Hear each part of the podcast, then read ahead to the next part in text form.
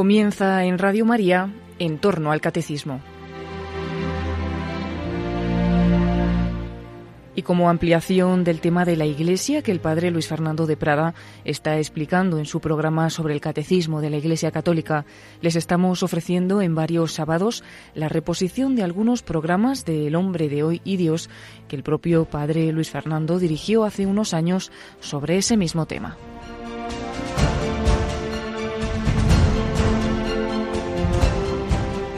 Con frecuencia se achaca a la Iglesia que no es democrática, sino jerárquica. ¿Qué significa esto? Hoy hablamos de la Iglesia que definimos en el credo como apostólica. ¿Nos acompañas?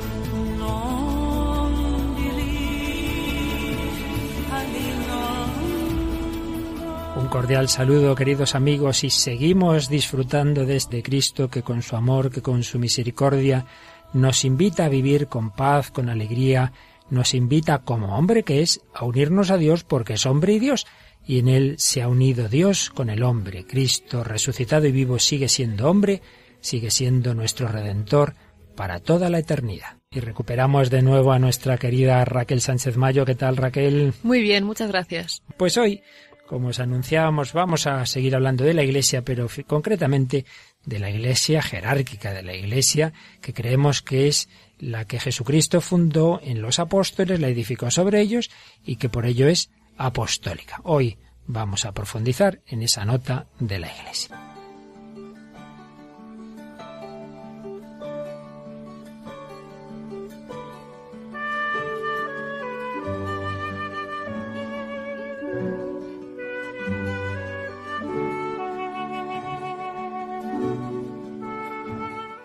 Pues vais a permitirme que hoy en este comentario inicial traiga a colación un recuerdo personal. Estamos hablando de la Iglesia que Cristo edificó sobre los apóstoles, Iglesia apostólica, los obispos sucesores de los apóstoles y el Papa sucesor de San Pedro. Hemos vivido pues momentos eclesiales intensos con la elección de Papa, de sucesión de un, de un Papa, de otro Papa.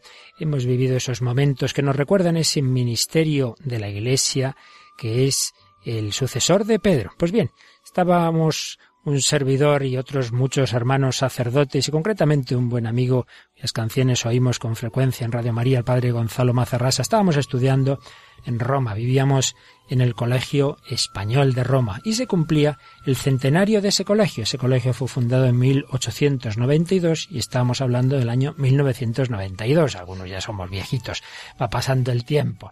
Pues bien, en ese centenario del Colegio Pontificio de San José, que es obra de los operarios diocesanos del corazón de Jesús, pues en, esa, en ese centenario tuvimos el gran regalo de la visita del entonces sucesor de Pedro, Juan Pablo II.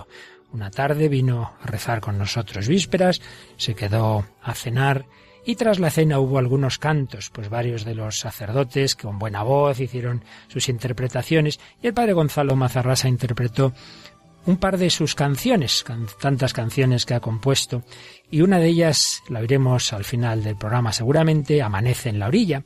Nos habla de cómo San Pedro eh, es a quien Jesús le dice, echad la red a la derecha de la barca y encontraréis, y luego San Pedro tira de esa red en la que había tantos peces.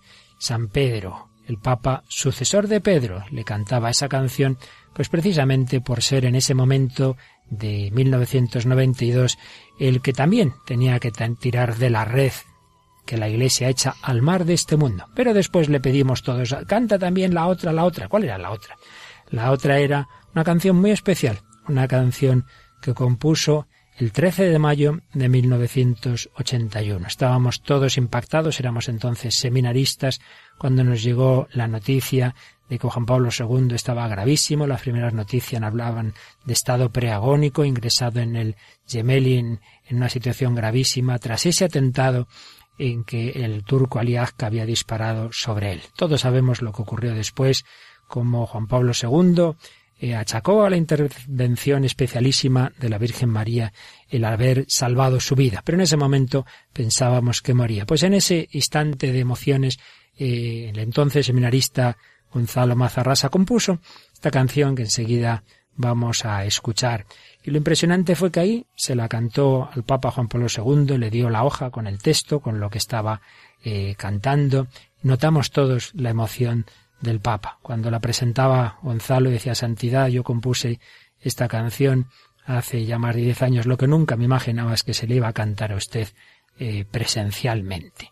Pues vamos a escuchar esta canción porque nos habla de cómo San Pedro, cuando anunció ante los judíos, ante el Sanedrín, ante el sumo sacerdote, la victoria de Cristo resucitado, pues recibió ya los primeros golpes, los primeros azotes, pero dijo, hay que obedecer a Dios antes que a los hombres. Y lo mismo sigue ocurriendo al Papa, sea quien sea. En aquel momento Juan Pablo II, luego Benedicto XVI, ahora el Papa Francisco, todos hacen presente a Cristo a nuestro mundo.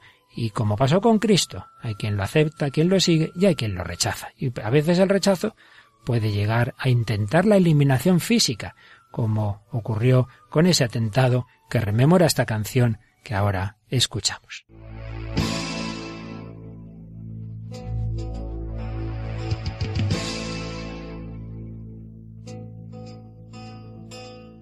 Vestido blanco, manchado de sangre, quien ha intentado esta vez matarte vestido blanco desde aquella tarde. Llevas las huellas de tu cruz delante. Llevas las huellas de tu cruz delante. No será por lo que dices, no será por lo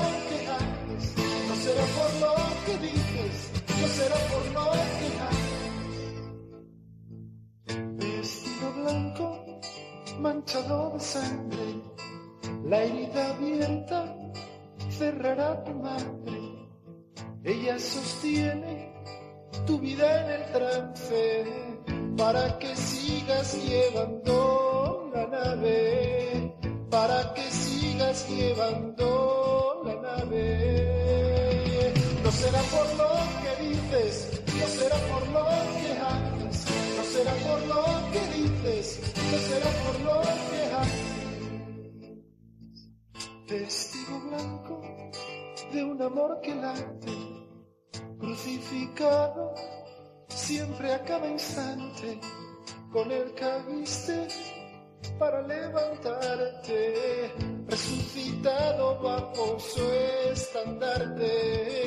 resucitado bajo su estandarte, será por lo que dices, no será por lo que haces, no será por lo que dices, no será por lo que haces. Vestido blanco, quieren derribarte, tu luz les duele como a ti su ataque. Saben que siempre pueden encontrarte besando un niño como aquella tarde besando a un niño como aquella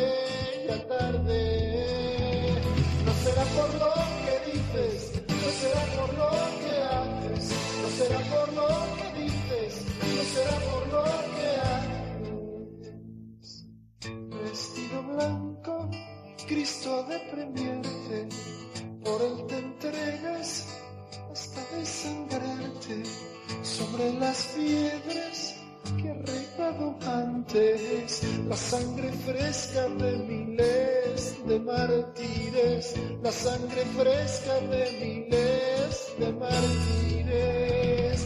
No será por lo que dices, no será por lo que haces, no será por lo que dices, no será por lo que haces. No será por lo que dices, no será por lo que haces, no será por lo que dices. No será por lo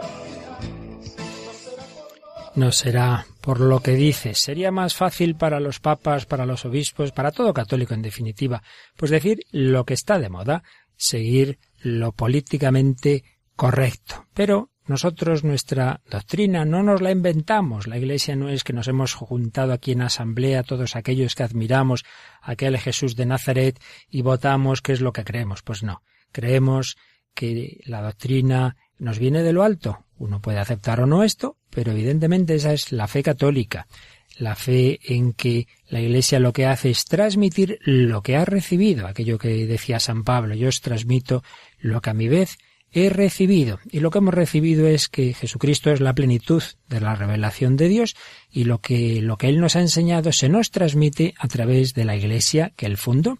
Se nos transmite por dos grandes cauces. Por un lado, la Escritura, que incluye todo lo que preparaba su venida, lo que llamamos nosotros el Antiguo Testamento, y luego el Nuevo Testamento. Pero seamos conscientes de que el Nuevo Testamento es poner por escrito parte de lo que los apóstoles y sus colaboradores estaban predicando durante el siglo I. Es decir, primero fue lo que llamamos la tradición la predicación oral, la vida de la iglesia, la liturgia, etc.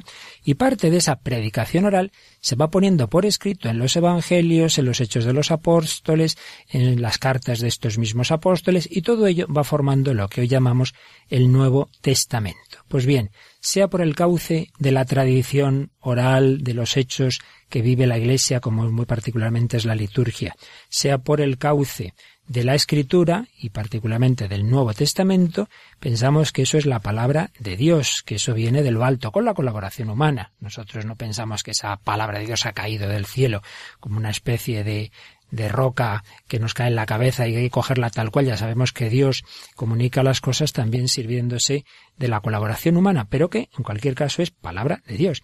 Y por tanto no somos dueños de ella. Pues bien, Jesucristo, que es el que él revela y el que organiza la Iglesia como él cree que es conveniente, pues le dio una estructura. No es un pueblo amorfo, no es, pues todos aquí dirían hoy los jóvenes a mogollón, sino bien organizado. Y por eso entre sus discípulos Jesús pone a su cabeza a doce, doce apóstoles. Raquel Sánchez Mayo, que tenemos aquí hoy colaborando, hoy nos ha traído, ha dicho, en vez de coger el catecismo de la Iglesia Católica, que es así más gordito, vamos a traer uno un poquito más pequeño. El yucat que se me hace más digerible. Te has cogido el yucat este que explica Monseñor Munilla en Radio María. El yucat, que aunque no es propiamente un documento de magisterio como sí lo es el catecismo de la Iglesia Católica, pero evidentemente está aprobadísimo y lo regaló el Papa Benedicto XVI en la JMJ de Madrid y por tanto lo que recoge es la doctrina católica. Pues bien, Sabéis que aparte de los números principales del Yucat tiene luego una, en los márgenes tiene una serie de citas, tiene una serie de, de frases muy interesantes. Y por ejemplo, una de ellas nos dice, estamos hablando de esa nota de la Iglesia, ya explicábamos aquí en otra ocasión, que la Iglesia es una, santa, católica y apostólica. Pues bien, ¿qué significa eso de apostólica? Pues que está edificada en los apóstoles. ¿Y qué significa apóstoles? Pues ¿de qué palabra viene esto de apóstoles? Nos dice el Yucat, Raquel. Del griego apóstolos, mensajero, enviado. Mensajero o enviado. Pues en efecto, Jesucristo es el apóstol del Padre, porque es el enviado por el Padre. Dios envía al mundo a su Hijo Jesucristo. Pero a su vez, Jesucristo envía al mundo a doce apóstoles. Y entonces el número 137 del Yucat nos explica por qué la Iglesia se llama apostólica. Jesús llamó a los apóstoles como sus más estrechos colaboradores. Fueron sus testigos oculares Después de su resurrección se les apareció en varias ocasiones, les concedió el Espíritu Santo y los envió como sus mensajeros autorizados por todo el mundo. En la Iglesia primitiva eran los garantes de la unidad.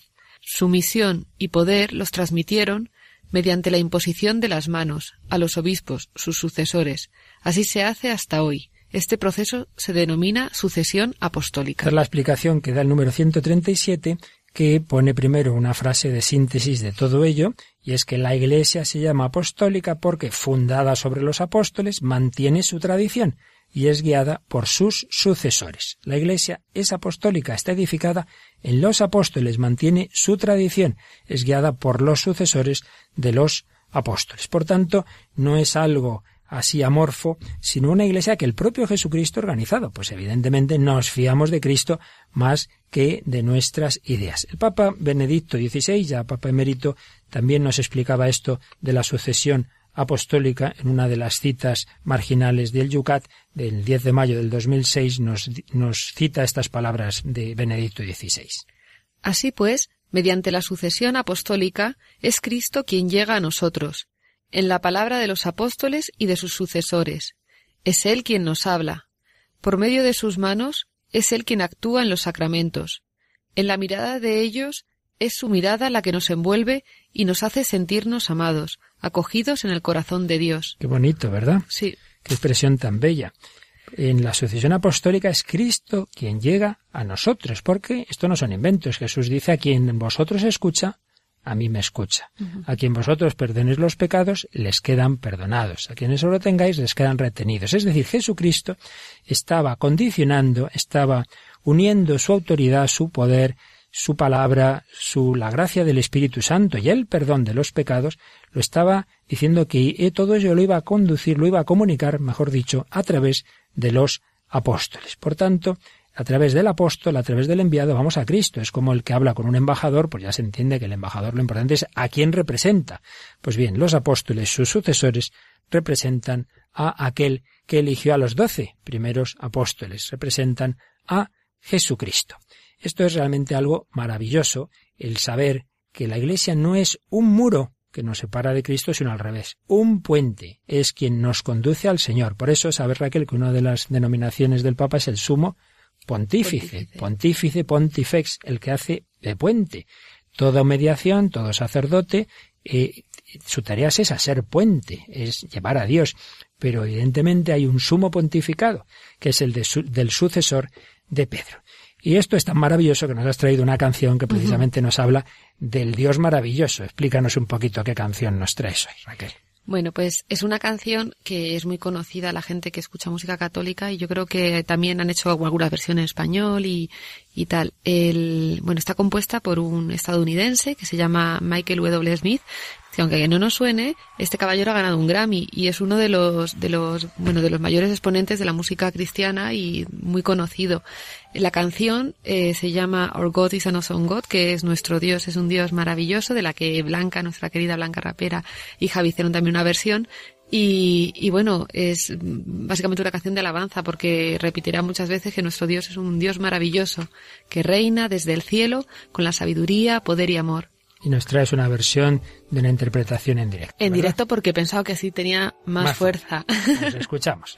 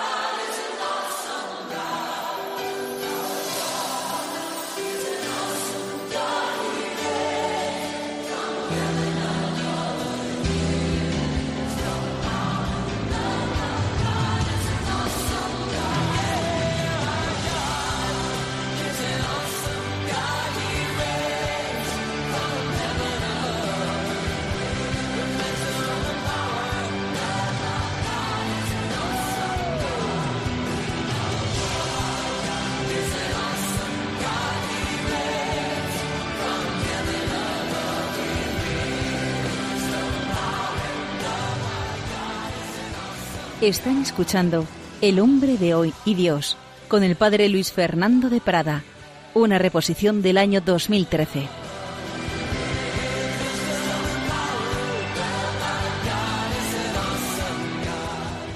La Iglesia es una santa católica y apostólica. Apostólica y jerárquica, lo cual en nuestro mundo, que parece que el único dogma que hay es el relativismo y la democracia aplicado a todos, choca. Y por eso el Yucat, su número 140, se hace esta pregunta. ¿Por qué la Iglesia no es una organización democrática? A ver, Raquel, ¿qué respuesta nos da el Yucat?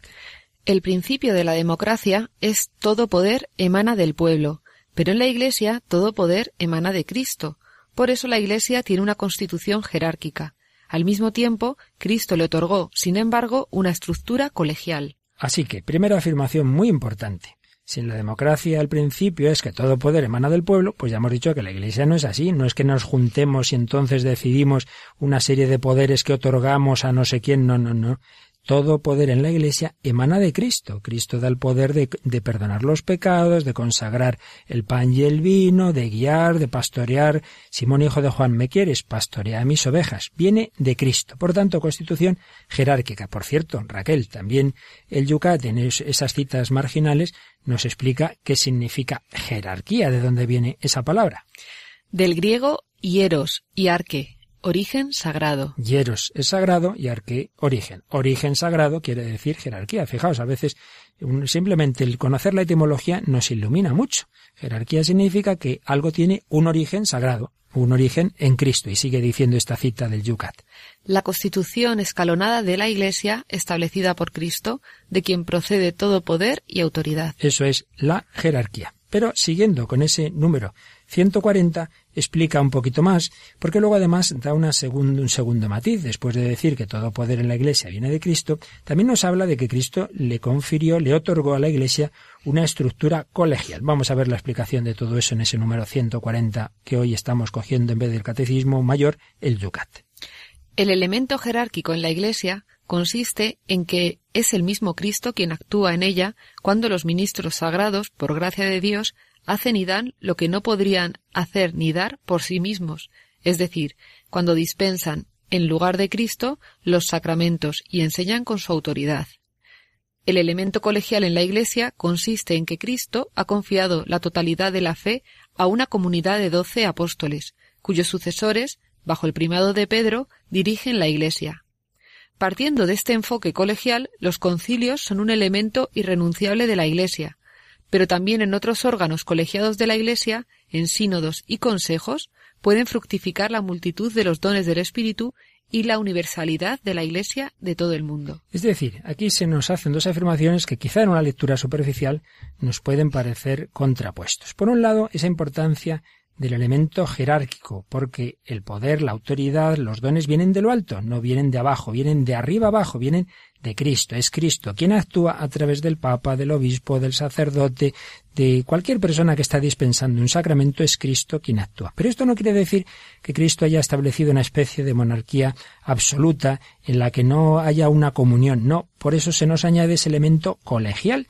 Y es que Jesús eh, establece la Iglesia en el fundamento de doce apóstoles que tienen muchos sucesores, miles de obispos, y todos ellos actúan en comunión, actúan con eso que llamamos un colegio, el colegio de los obispos. Pero un colegio de los obispos que por otro lado tampoco es una democracia a ver si los obispos votan entre ellos algo contrario a lo que dice el Papa, no, hay una autoridad del Papa, porque hay palabras que Jesús solo dijo a Pedro.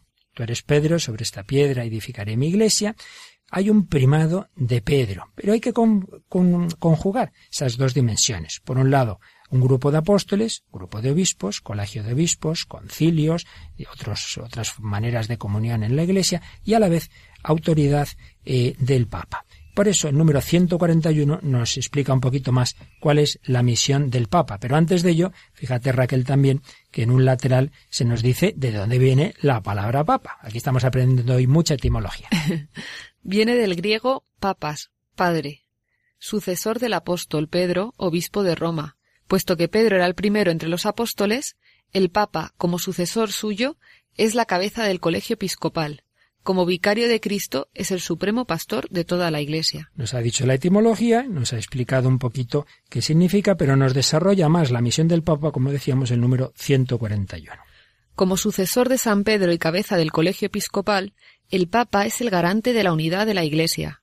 Tiene la potestad pastoral suprema y es la autoridad máxima en las decisiones doctrinales y disciplinares. Y luego sigue explicando después que Jesús otorgó a Pedro una primacía única entre los apóstoles y esto le convirtió en la autoridad suprema de la Iglesia primitiva. Bueno, ¿y por qué, y por qué el sucesor de Pedro es el obispo de Roma? Pues porque Pedro fue martirizado precisamente cuando era obispo de Roma, cuando estaba al frente de esa iglesia local. No es porque Roma fuera la capital del imperio, como algunos se piensan, no, no, sencillamente porque en aquel momento el obispo de Roma era precisamente Pedro. Y entonces ese lugar de su martirio, esa diócesis de Roma, se convirtió después de la muerte de Pedro en la orientación interior de la Iglesia naciente. Toda comunidad debía estar de acuerdo con Roma.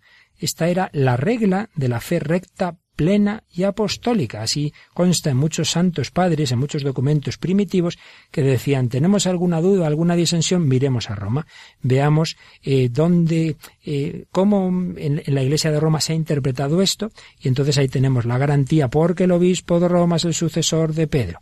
Estaba esa fe muy desde los principios, no pensemos que esto es un invento del siglo XIX, para nada. El sucesor de Pedro, que murió en Roma, es el obispo de Roma. Y por ello, cuando hablamos de cuál es la doctrina católica, pues muchas veces ocurre que unas personas dicen una cosa, otras dicen otra. Esto pasa evidentemente en tantas comunidades cristianas. Si cada uno interpreta el Evangelio como le parece, pues así ha ocurrido que han surgido tantísimos grupos que se denominan a sí mismos cristianos, pero que muchas veces tienen doctrinas contrapuestas. Y uno puede pensar que pasa algo así también dentro de la Iglesia. Pues un cura me ha dicho esto, el otro ha dicho lo otro. Sí, pero una diferencia muy importante.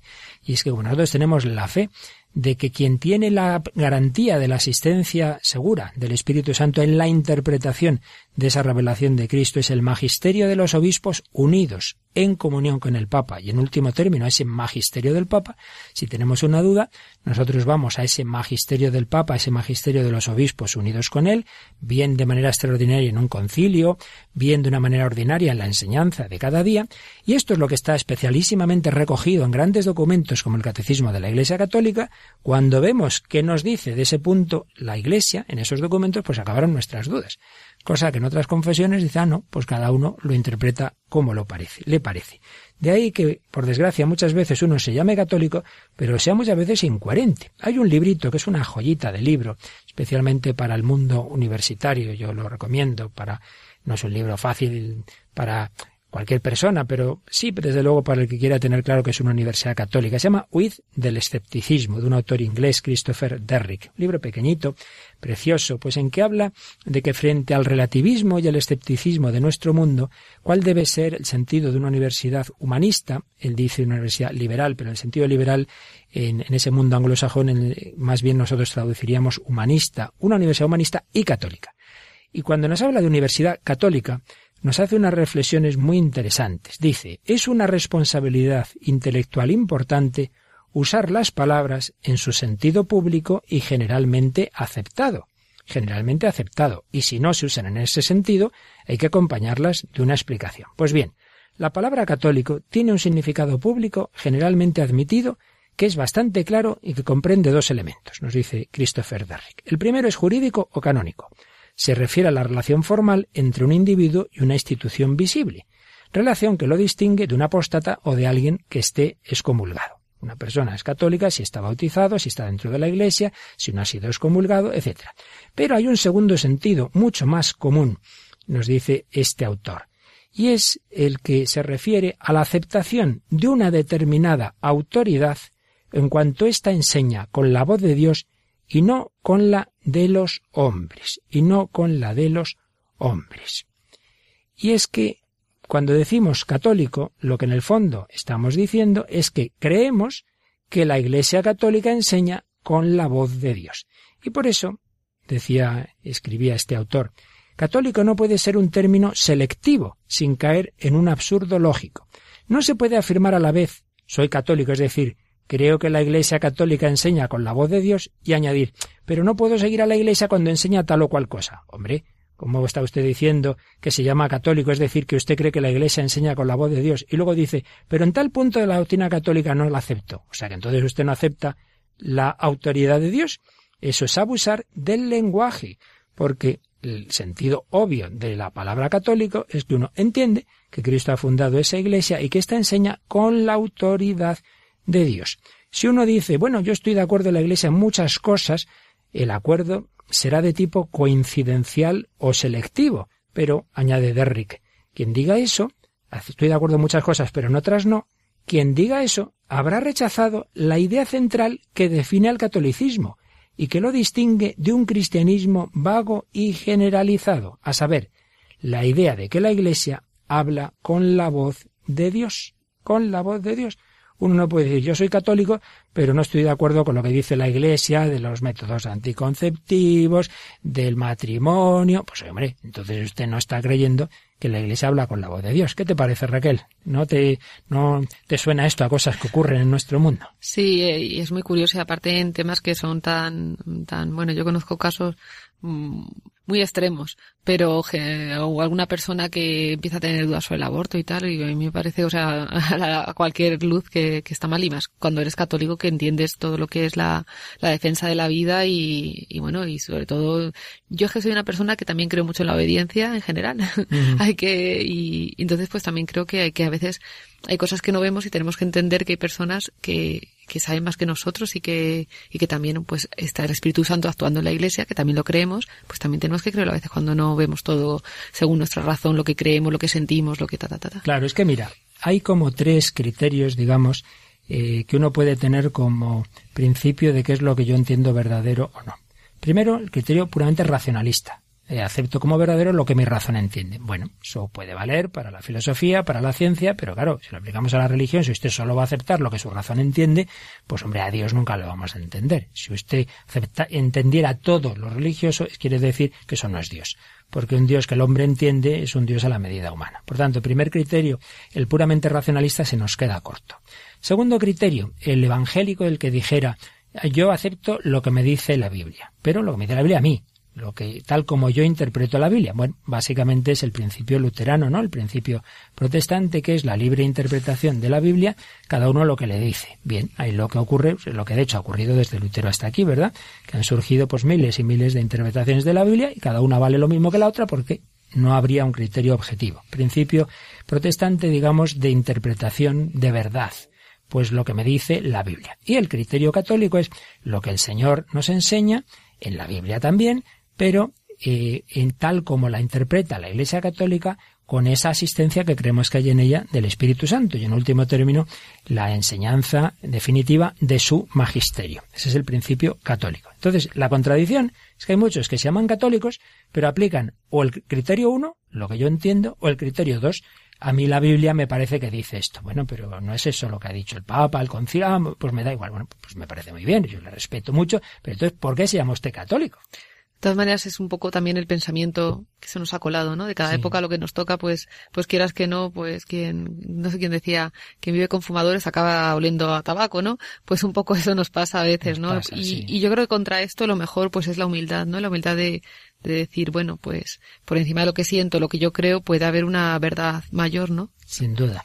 Y luego es que además, mira, pasa una cosa, y es que a lo largo de la historia de la Iglesia, quienes en un momento dado pues no aceptaban la autoridad de la Iglesia, pensaban que se equivocaba, se salían de ella, lo que mm. llamamos herejía, es decir, uno pues no acepta un principio básico de la Iglesia, se sale de ella o, se declara en cisma, pero desde unos siglos para acá, sobre todo claramente ya desde el XIX y el XX, se ha producido un fenómeno curioso. Y es que en vez de romper formalmente con la Iglesia, muchos que no aceptan su magisterio se quedan dentro. Y es un lío, porque uno dice, pero vamos a ver, pero pues si, usted no está de acuerdo, pues márchese, pero, pero eso de quedarse dentro y a la vez estar en contra es un poco extraño, ¿verdad? Sí, también acompaña el signo de los tiempos. También, también. Tú imagínate que tú estuvieras en una cadena de coches, no voy a decir ninguna marca concreta, ¿no? Pero una, la que sea, eh, coches AA. Y llego yo y me dices, yo que usted compraba los de la, la, competencia. Y diría, oiga, ¿qué hace usted aquí vendiendo coches? Bueno, pues eso pasa muchas veces, ¿no? Usted porque es sacerdote a mí me ordenó el obispo, pero yo no creo los que dicen los obispos son todo tontería. Bueno, entonces yo puedo creer que usted es sacerdote, porque a lo mejor esa ordenación fue inválida. Claro. Y usted no dice que la confesión eso no es pecado y tal, y entonces a mí quien me dice también que cuando consagra el pan eso es el cuerpo de Cristo, pues si la iglesia se equivoca al perdonar pecados o al retenerlos, también se puede equivocar en eso, ¿no? Claro. A veces somos coherentes, pero es que nuestro mundo no es precisamente muy coherente. Como bien dices, nos acompañan los signos de los tiempos. Pero bueno, vamos a que nos acompañe también la música de los tiempos. Hoy nos has traído una canción, en este caso en castellano. Introdúcenos la Raquel, por favor. Pues la canción se llama Resucita que para este tiempo nos viene muy bien, para que resucitemos con el Señor.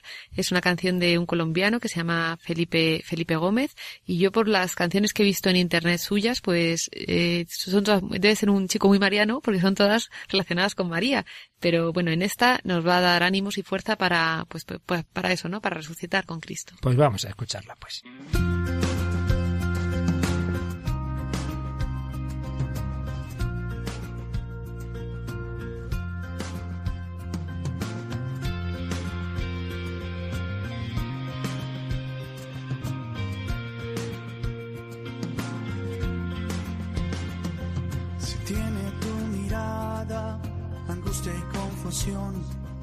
Tienes herida el alma, te duele el corazón.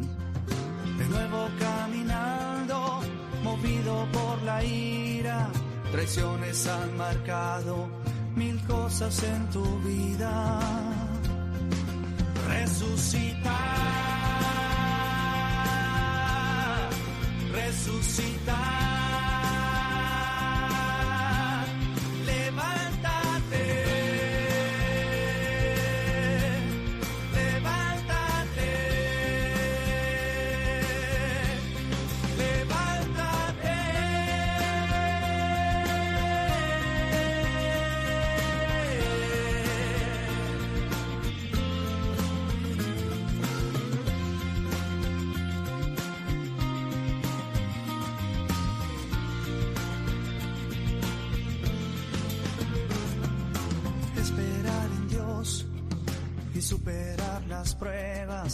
Su corazón te da una vida nueva.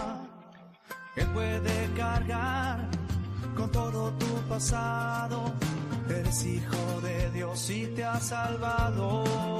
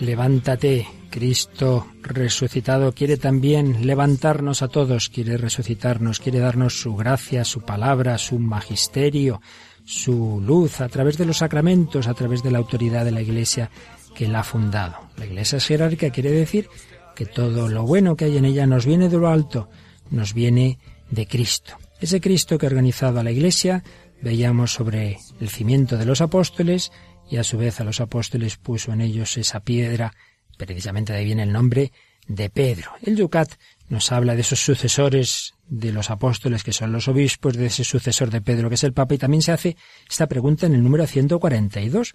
¿Pueden los obispos actuar y enseñar en contradicción con el Papa o el Papa contra los obispos? ¿Qué nos responde Raquel? Los obispos no pueden actuar ni enseñar contra el Papa, sino únicamente junto con él.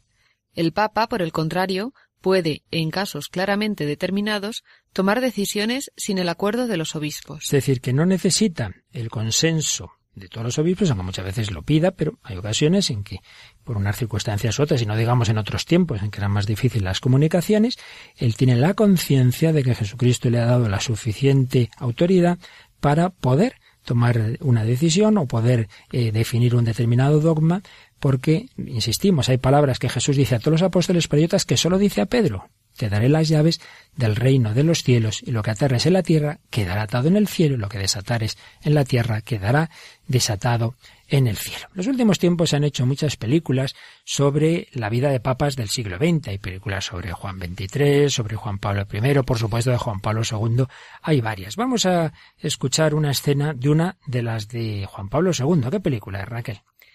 Pues la película se llama Carol, el hombre que se hizo papa. Es una, una producción italo-polaca del año 2005. Está dirigida por Giacomo Battiato y la música de Ennio Morricone. Luego el reparto no es muy conocido, pero la verdad es que está bastante, bastante bien la película y pues nos narra la vida de Juan Pablo II pues desde que tenía más o menos 19 años hasta, pues hasta que es elegido papa. Luego habrá una segunda parte que ya será pues todo lo que es el papado hasta, hasta su muerte. Su muerte sí sin embargo, el corte creo que es de la. Es el final de la primera parte, es cuando ese joven, ese joven con el que empieza la película, justo cuando empieza la Segunda Guerra Mundial, cuando es invadida Polonia por el, el, el, oeste por Alemania y por el este por, por la Unión Soviética. Ahí empieza la película, va siguiendo todas sus vicisitudes, es una joya de película, vale la pena verla, desde luego muy fiel a la historia.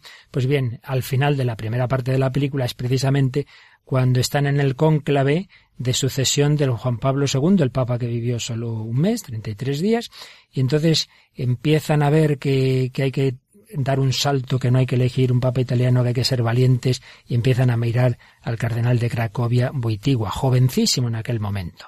Y entonces lo que escuchamos es, en primer lugar, cuando según parece, claro, esto no hay, como hay secreto no se sabe seguro, pero según parece, el cardenal Wyszynski se acercó al cardenal Wittigua y le dijo lo que ahora escuchamos. El Señor ha venido y te ha llamado. ¿Qué quiere decir? Si sales elegido, por favor, no lo rechaces. ¿Recuerdas lo que le decía Cristo a Pedro en Cuobades? Solo una palabra.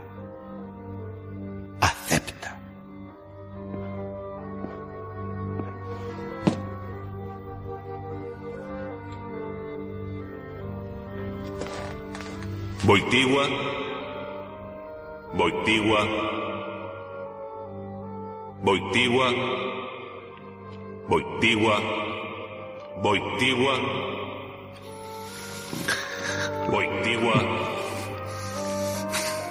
Boitigua.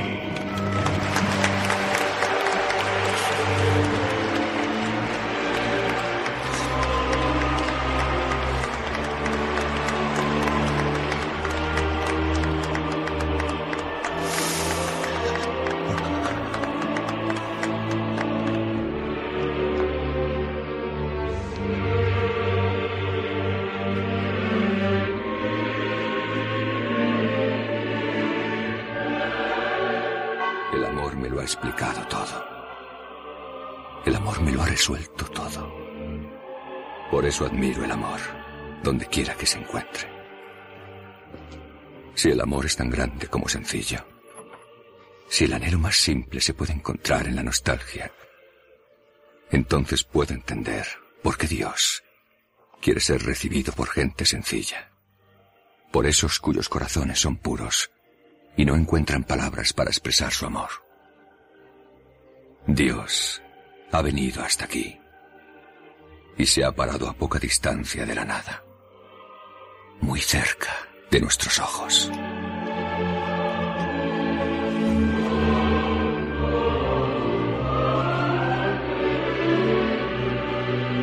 Quizá la vida es una ola de sorpresas, una ola más alta que la muerte. No tengáis miedo jamás. Papam. Habemus Papam. Estas palabras que hemos oído, estas palabras que nos recuerdan que en la Iglesia hay esa jerarquía, hay ese principio de autoridad, pero por otro lado también muy impresionante pensar que esa autoridad puede recaer en cualquier persona, que puede recaer en un joven sacerdote polaco de clase media humilde que puede recaer en un sencillo jesuita argentino, que puede recaer en un joven alemán, que puede recaer en cualquier persona, por supuesto, en un pescador del lago de Galilea, el primer papa. Cristo se sirve de cualquier persona porque lo que nos importa es seguirle a Él. Escuchamos su voz cuando uno de los grandes papas del siglo IV, V, San León Magno, tiene una intervención maravillosa en un concilio, el concilio de Calcedonia, se levantaron los demás obispos y dijeron, Pedro ha hablado por boca de león. Es Pedro, es Pedro. Por eso es curioso, Raquel, que ningún papa se ha puesto el nombre de Pedro, porque sería un poco extraño decir, yo soy Pedro, sucesor de Pedro, yo hago presente a Pedro, no, pues no hace falta que te llames Pedro, porque es que el papa es Pedro, el papa es Pedro. Pues oíamos ese momento final histórico de esa salida de de Carol Wittigua ya convertido en Juan Pablo II al balcón, pero sea quien sea el Papa, pues ya ha tenido varios sucesores, sea quien sea, lo importante es que en él vemos a Cristo. Iglesia católica, fe en que Cristo gobierna su iglesia de una manera jerárquica. Y creo que nos trae hoy un testimonio precisamente de alguien que era cristiano, pero no era católico, ¿es así? Sí, además es, es eh, el, testimonio de Linda, Linda Poindexter, que, bueno, era sacerdotisa episcopaliana. o sea, ahí, es nada. Ahí es nada. Ahí es nada. Y, y bueno, pues eh, dará unos cuantos pasos en su vida que le acercarán a la, a la Iglesia Católica, ¿no? Ella estará de, como en este ministerio suyo en la Iglesia Episcopaliana, 13 años, y empezará a encontrarse, pues, por ejemplo, la primera dificultad que encuentra, ella tenía familia, y entonces empieza a ver que pues que hay realmente esas dificultades para poder ejercer eh, lo que ella, la tarea que ella, sus funciones en la iglesia episcopaliana y la de su familia. Entonces, pues ahí, em, ahí fue la primera apunte que le empezó a entender la lógica del, del celibato sacerdotal. Y bueno, pues poco a poco, pues así con muchas cosas, ¿no? También pensaba que rechazaba recibir la interpretación de la palabra de Dios de una persona, de una institución. Y entonces llegó con el tema de, pues el tema del aborto, ¿no? Parece ser que la, que la iglesia episcopaliana, pues creen como que no hay que imponer una moral, que no hay que, como que no hay que dirigir a la gente, ¿no? Que bueno, pues que haya un poco así, pues cada uno pues como vea, ¿no? Como un poco lo que decíamos antes. Y entonces ella se dio cuenta de que, de que no, de que, de que no, que ya no creía que el aborto pudiera ser algo que Dios quisiera, ¿no? Que el aborto es una, es una realidad que siempre es contraria a Dios. Y, y, así fue como llega este convencimiento gracias al testimonio de la Iglesia Católica, porque dice, a menudo daba gracias a Dios por el testimonio tan coherente de la Iglesia Católica en cuestiones de moral y de doctrina, y empecé a sentir un enorme respeto por el Santo Padre y a rezar por él es en ese punto, ¿no? En el que está ella, que dice que sintió como mucha necesidad de rezar. Y es curioso porque no, no rezaba en su iglesia, sino que se iba a una iglesia católica mm. que había cerca de, de allí donde tendría ella su, su, su otra iglesia. Y, y, además es muy gracioso porque ella parece ser que también vestía con alzacuellos, entonces dice que se ponía una bufanda para entrar a la iglesia católica y, y, bueno, y pues poco a poco pues empezó a, empezó a desear hacerse católica y, a enamorarse, dirá ella, de la, de la, de la religión, de la religión católica.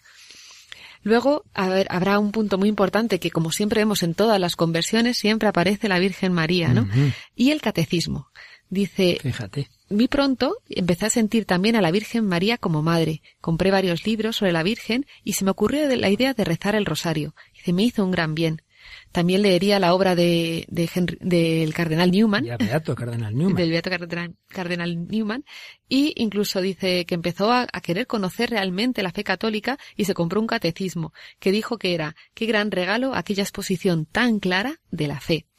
Y bueno, poco a poco pues ya está, ya estaba, ya estaba poco a poco ya su conversión y, y empezó a asistir a, misa una o dos veces, continuó, continuó leyendo, rezando, reflexionando, los, los domingos seguía yendo a su iglesia, pero, pero ya se dio cuenta de que no, de que no sentía de, devoción. Entonces sintió en una vigilia pascual eh, una gran eh, aluvión de gracia y es, fue cuando tomó la, la, decisión de hacerse católica. Qué bonito. Fíjate, has mencionado una cosa que he leído, que hay varias comunidades cristianas no católicas, pero cercanas, y que usan el catecismo de la Iglesia Católica, porque dicen, si es que no existe una cosa parecida que resuma tan, tan bien, pues todo lo que dice la Escritura, los santos claro, muchos de los cuestiones de catecismo acaban haciéndose católicos, ¿no?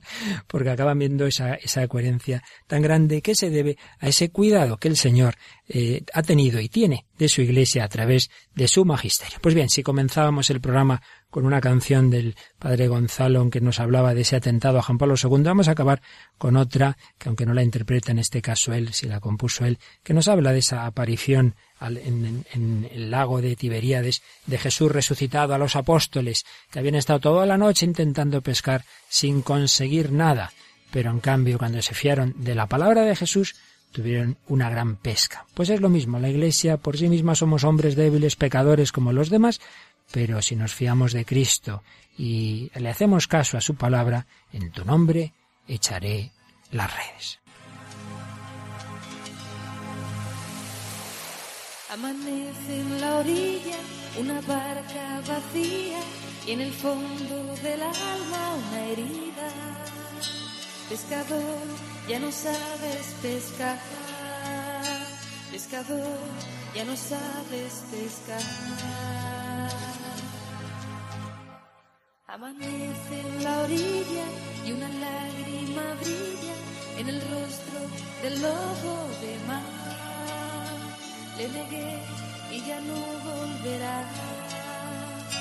Le negué y ya no volverá.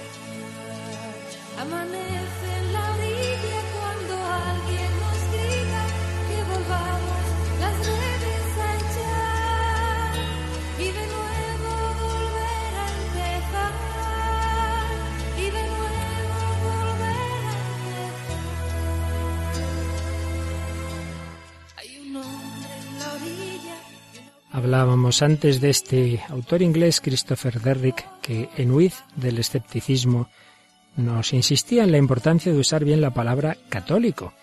Y mencionaba a esas personas que se quedan dentro de la iglesia, que dicen que son católicas, pero que luego transmiten la idea de que la Iglesia católica ha malinterpretado radicalmente la religión cristiana durante casi 20 siglos.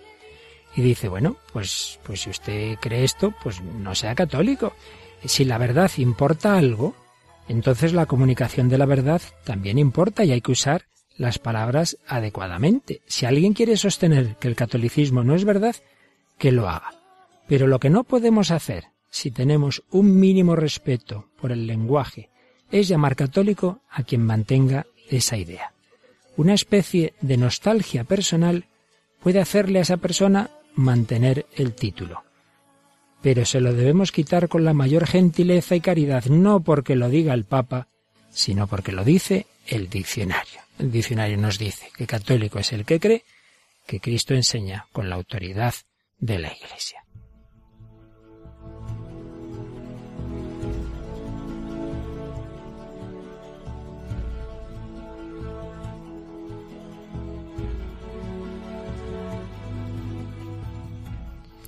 Bueno, Raquel, pues como siempre se nos ha pasado esto volando, hemos podido decir poquitas cosas, pero espero que haya quedado claro lo principal, esa nota de la Iglesia católica como Iglesia apostólica viene de que creemos que está edificada por Cristo sobre los apóstoles, que tiene ese principio jerárquico, es a Jesús, a quien escuchamos como esta persona que nos contabas que se convirtió a la Iglesia católica porque vio que era Jesús mismo quien le hablaba a través de la autoridad de la Iglesia, mientras que si nos quedamos a mis interpretaciones acabamos aceptando todo, ¿verdad? Porque cada uno siempre lleva el agua a su molino. Y además eh, es un, es un regalo realmente la, la jerarquía, yo creo, en la Iglesia. Tenemos la suerte de contar, pues los últimos papas, pues vamos, a mí me parecen todos santos. Y entonces, pues es, es un regalo que Dios nos ha hecho, la verdad, la jerarquía sin duda, pero incluso en los casos que históricamente también se ha dado, de papas nada santos, pero es impresionante que esos papas, aunque llevaran una vida moral mala, pero nunca negaron la fe. Es decir, Cristo siempre ha cuidado de que se cumpliera esa promesa suya, ¿no?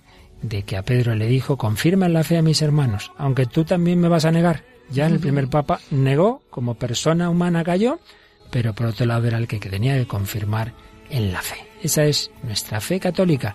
Por eso, a pesar de todos los fallos, corrupciones, pecados, persecuciones, crisis externas, internas, pasan los siglos y sigue la Iglesia Católica edificada por Cristo sobre la roca de Pedro. Esa es nuestra fe, la fe que queremos transmitir en diálogo con el hombre de hoy, en el hombre de hoy. Y Dios, pues muchas gracias a Raquel Sánchez Mayo, a Juan Manuel en el control y a todos vosotros, queridos amigos. Sin duda la mayoría hijos de la Iglesia Católica, pero también muchas veces tenemos oyentes que no lo son o que están con dudas o que están en búsqueda. Pues buscad, buscad y encontraréis. Quien busca la verdad con sinceridad la encuentra. Que el Señor os ayude siempre en esta búsqueda y hasta el próximo programa, si Dios quiere.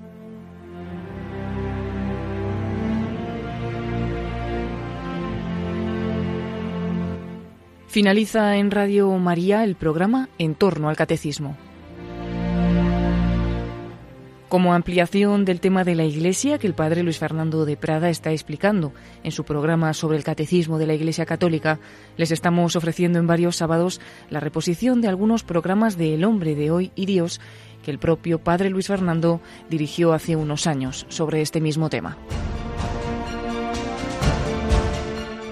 Pueden pedir estos programas en el 902 500 518 o accediendo a la página web www.radiomaria.es.